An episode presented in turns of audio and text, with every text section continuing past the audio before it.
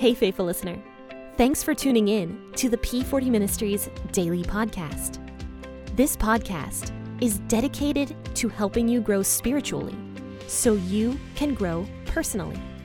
Let's grow together by building a consistent Bible reading routine. This is Jen, your host, and today we will be discussing the book of Exodus.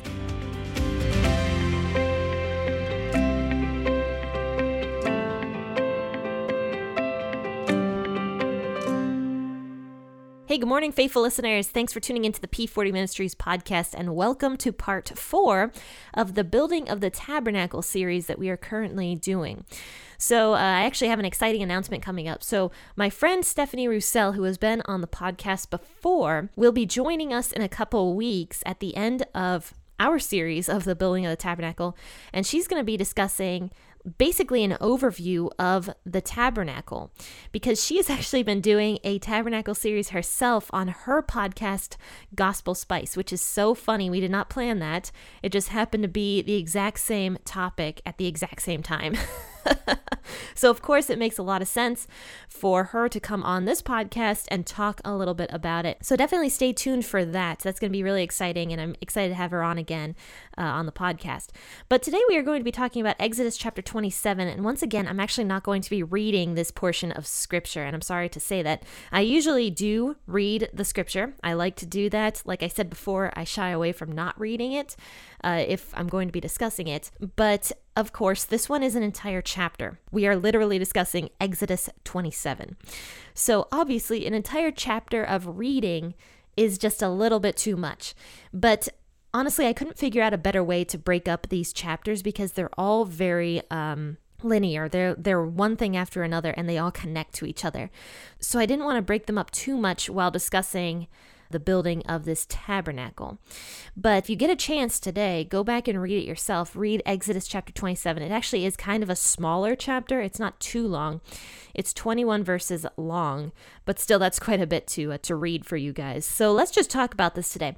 So after the entire building of the tent of the tabernacle, which was the tent of meeting, which we talked about with Casey on Monday, the tent of meeting was supposed to have a holy place and then a most holy place, and the most holy place was supposed to have this curtain that covered it, you know, because that's where God's presence was supposed to be at, basically.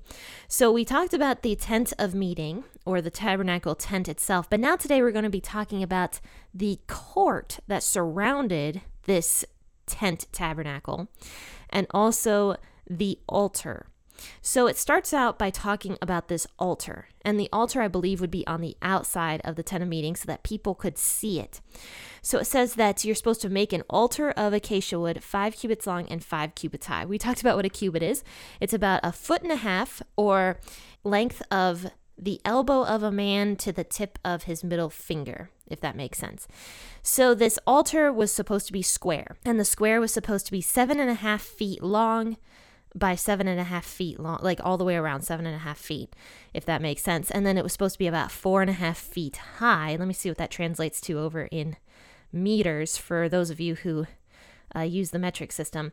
It was supposed to be, let's see here, about 2.5 meters square and then 1.5 meters high. So this was a pretty big altar. I mean, it was a decent sized altar. God was doing it in a way that would be easy for it to be transported. Once again, it has these rings on it where these acacia wood poles could go through for easy carrying. And the entire thing was supposed to be made out of acacia wood. And actually, it was also supposed to be hollow. So this wasn't supposed to be like this solid piece of, unmovable 5 million pound piece of furniture. It was easy to move, or at least, it was probably heavy, but it was not unmanageable to carry, since, God's people were travelers. So he told Moses to make this altar hollow, but it was supposed to be made of acacia wood and then overlaid with bronze. So bronze is a pretty hardy metal. It is something that can handle high heats, because it itself, bronze, is literally going through fire. So it's good for the wilderness temperatures where it would get super hot. Bronze was a good metal for handling high heat. And actually, bronze in the Bible is symbolically used as a metal that represents judgment because it has gone through the fire, which is interesting because this is the altar that we're talking about here. This altar would be the place where the people would make up for their sins by bringing a young lamb or a bull or a goat or something like that to sacrifice on this altar to pay for their sins. So this altar was a place of judgment. So God uses bronze to kind of symbolize the judgment that is going to be happening on that altar. So this entire altar was supposed to be overlaid with this nice, smooth, shiny bronze. Later on, we do find out that the bronze, God had the people add like this hammered bronze onto the sides of the altar because of the rebellion of the people. There was one guy named Korah that we'll talk about later who rebelled against Moses and everybody, and he raised up a team of people, and he used these bronze lampstands. I don't know what they are, but bronze candlesticks to see in the dark. I'm not quite sure. But God told the people to use those candlesticks to add to around this altar so that the people would always remember that Korah rebelled against God and against Moses. So that was more of signifying, the sin of the people and how you shouldn't do that. So this entire altar represented judgment and sin. And even though it was beautiful, the bronze was probably very shiny and metallic-y, and it probably looked really cool. But what was so symbolic about this altar was this is where people were bringing their sacrifices to God so that they would not die in their sins, if that makes sense. We've definitely talked a lot about what sacrifice is and what it symbolized back in these days. So I'm not going to really go into it right now, but we will definitely go more into sacrifice later on. But anyway, this altar itself was easy for carrying. It was made of bronze, and then it also had these horns on the four sides of each of the four corners. So the horns, I don't really know what those signified, but they could have been just a decorative element. But the blood was supposed to be placed on those horns as well, which once again, we'll talk a little bit more about as we get more into this. So after this, God talks about making a court for this tabernacle. You remember that only the high priests or the priests could enter into the tabernacle. It was not meant for the average person to just waltz right in there. So the court would be surrounding the tabernacle, and I do believe the people were allowed to enter this court. But the court, this was a tent. It was supposed to be very movable. The court itself was also very movable. It had pillars, which were made of, let's see here. The pillars were made of bronze, but the tops of them would be silver. So the top of a pillar that kind of goes out, I don't know what that's called, but that top of it would be silver. And silver was actually a metal that symbolized refinement or redemption.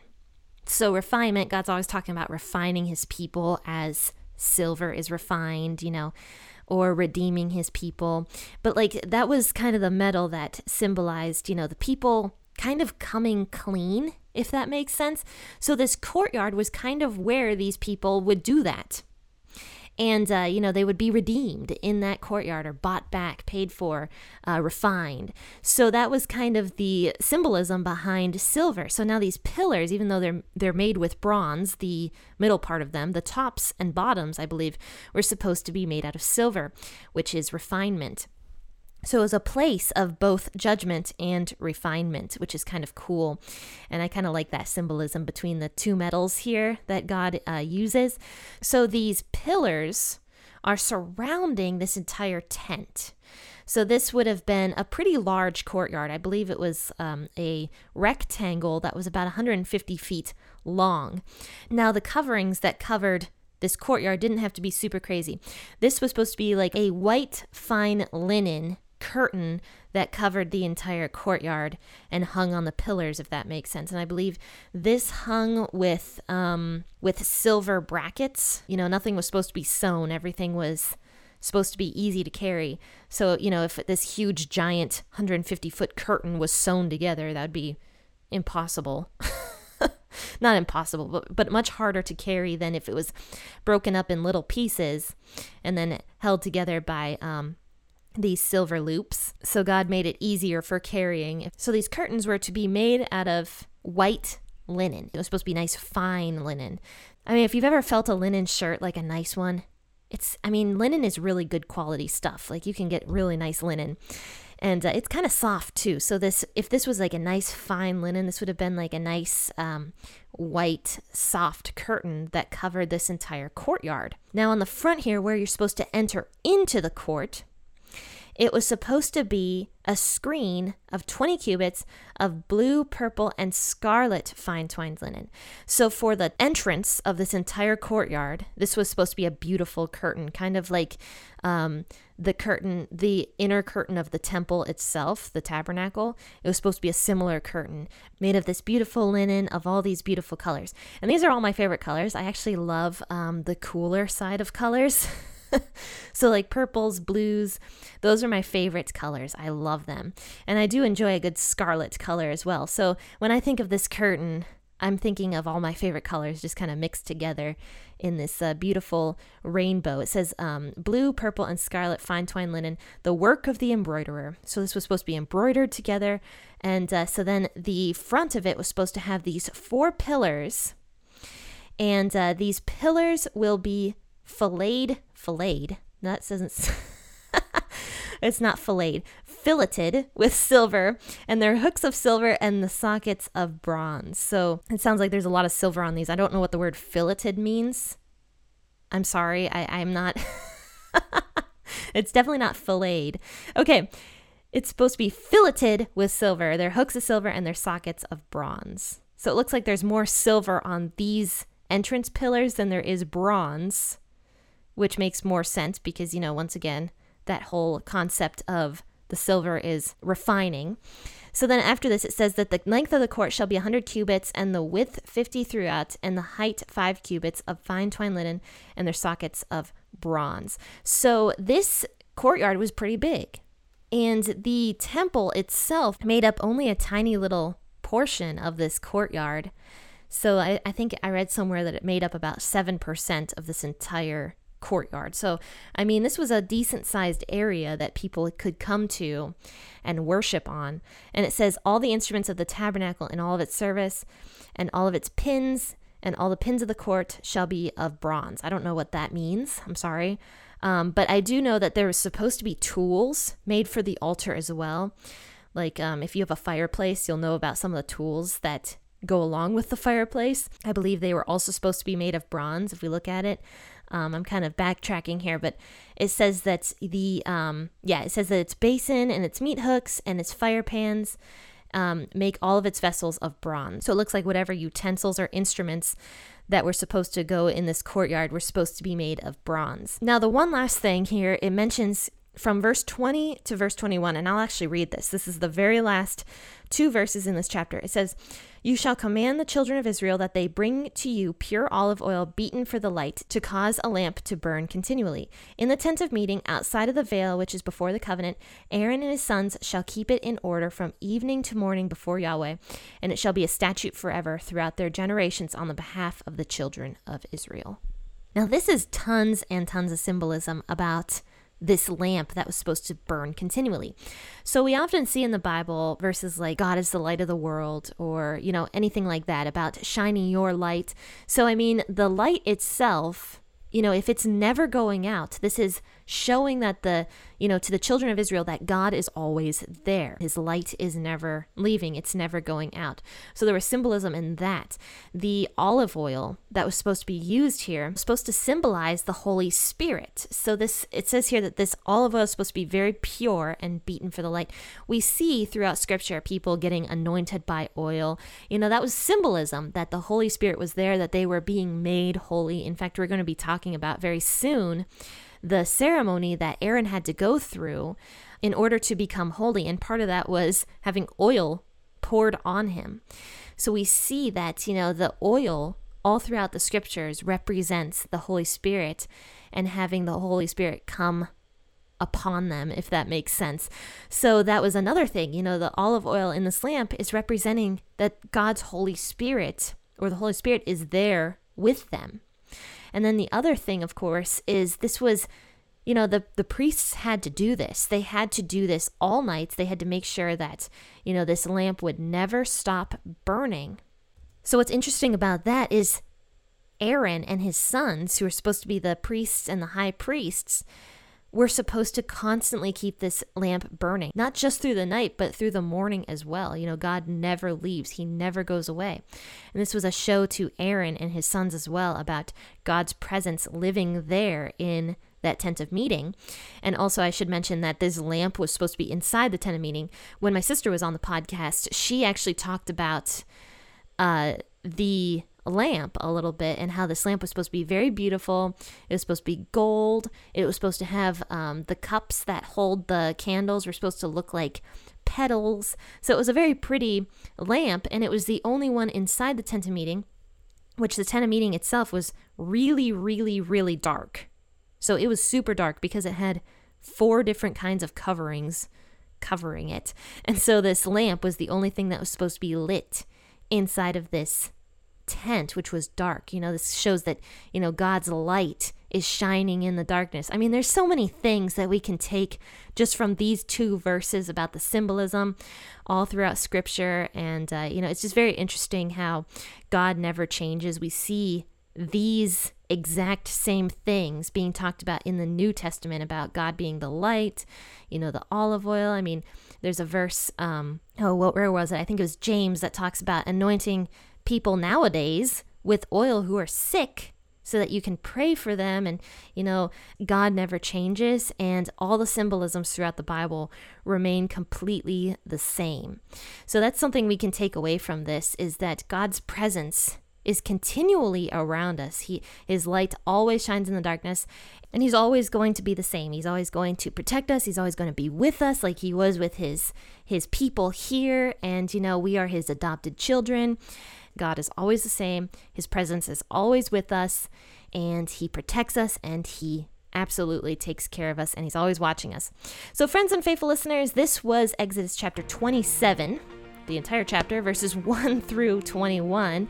And go back and read this tonight if you have the chance to, and absolutely stay tuned for that podcast episode I'll be doing with Stephanie in a few weeks. I believe it'll be in 2 weeks that we're going to be doing that episode. So absolutely stay tuned for that. Next week, I'll be having a guest on the podcast as well, and his name is Bill McMinn, and he is a pastor in the area near us, and he's got some fantastic things to say as well, I believe.